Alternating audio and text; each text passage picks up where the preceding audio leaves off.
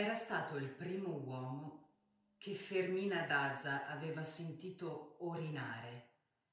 Lo aveva sentito la prima notte di matrimonio, nella cabina della nave che li portava in Francia mentre era prostrata dal mal di mare, e il rumore della sua sorgente da cavallo le era parso tanto potente e investito di tanta autorità che aveva aumentato il suo terrore per i danni che temeva.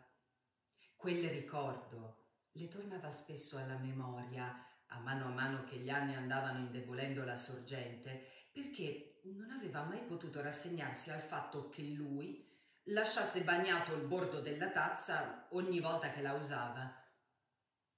Il dottor Urbino cercava di convincerla, con argomenti facili a capirsi perché avesse voluto capirli, che quell'incidente non si ripeteva tutti i giorni per sua disattenzione, come insisteva lei, ma per una ragione organica. La sua sorgente, da giovane, era così definita e diretta che in collegio aveva vinto tornei di mira per riempire bottiglie, ma con gli usi dell'età non solo era andata decadendo, ma si era fatta obliqua, si ramificava e infine si era trasformata in una fonte di fantasia impossibile a dirigersi, malgrado i molti sforzi che lui faceva per indirizzarla. Diceva il water closet deve essere stato inventato da qualcuno che non sapeva niente di uomini. Contribuiva alla pace domestica con un atto quotidiano che era più di umiliazione che di umiltà. Asciugava con la carta igienica i bordi della tazza ogni volta che la usava. Lei lo sapeva ma non diceva mai niente, finché non erano troppo evidenti i vapori ammoniacali dentro al bagno, e allora li proclamava come la scoperta di un delitto. Questo appesta un allevamento di conigli. Alle soglie della vecchiaia, lo stesso impiccio del corpo aveva ispirato al dottor Urbino la soluzione finale. Orinava seduto, come lei cosa che lasciava la tazza pulita e oltretutto lasciava lui in uno stato di grazia. Già allora era molto poco autosufficiente e uno scivolone in bagno, che avrebbe potuto essergli fatale, lo aveva messo in guardia contro la doccia. La casa, per il fatto di essere moderna, era priva della vasca da bagno di peltro con zampe di leone che era di uso comune nelle case della città vecchia. Lui l'aveva fatta togliere per un motivo igienico. La vasca da bagno era una delle tante porcherie degli europei che facevano il bagno solo l'ultimo venerdì del mese e lo facevano, per di più, dentro l'acqua insozzata dalla stessa sporcizia che pretendevano di togliersi dal corpo. Così avevano fatto fare una specie di grande mastello su misura di guaiaco massiccio, in cui Fermina Daza faceva il bagno al marito con lo stesso rituale dei bambini appena nati. Il bagno durava più di un'ora, con acqua miscelata con quella in cui avevano bollito foglie di malva e bucce d'arancia, e aveva su di lui un effetto così sedativo che spesso si addormentava dentro l'infuso profumato. Dopo avergli fatto il bagno, Fermina Dazza lo aiutava a vestirsi. Gli spargeva polvere di talco fra le gambe, gli ungeva di burro di cacao le arrossature, gli metteva le mutande con tanto amore come se fossero state un pannolino e continuava a vestirlo pezzo per pezzo, dalle calze fino al nodo della cravatta con il fermaglio di topazio. Le mattine coniugali si erano rappacificate perché lui era tornato a impadronirsi dell'infanzia che gli avevano portato via i suoi figli. Lei, da parte sua, aveva finito per seguire conformemente l'orario familiare, perché anche per lei passavano gli anni.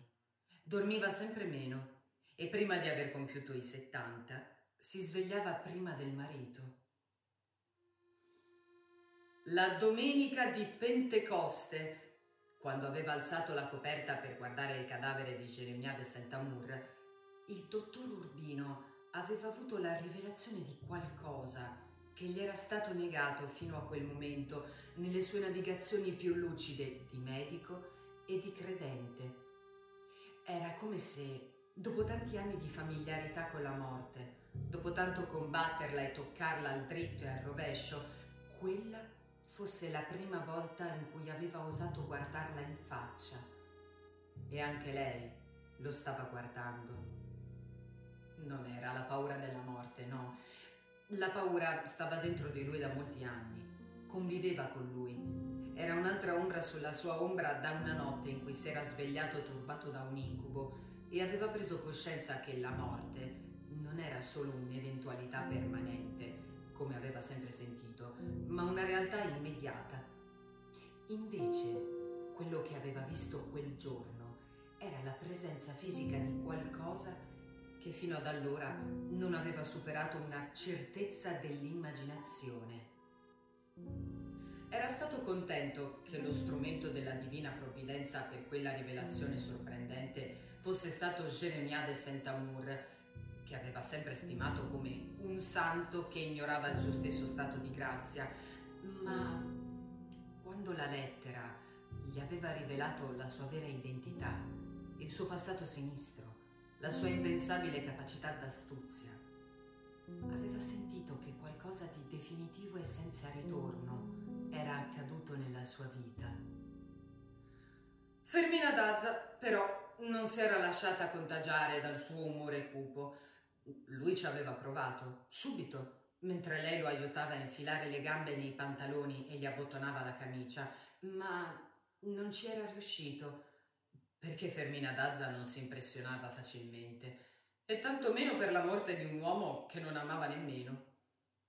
Sapeva solo che Geremia de Saint-Amour era un invalido con le grucce che non aveva mai visto, che era sfuggito a un plotone di esecuzione in una delle tante insurrezioni di una delle tante isole delle Antille, che era diventato fotografo di bambini per necessità e che era arrivato a essere il più richiesto della provincia, e che aveva battuto in una partita a scacchi un tizio che lei ricordava come Torre Molinos, ma che in realtà si chiamava Capablanca.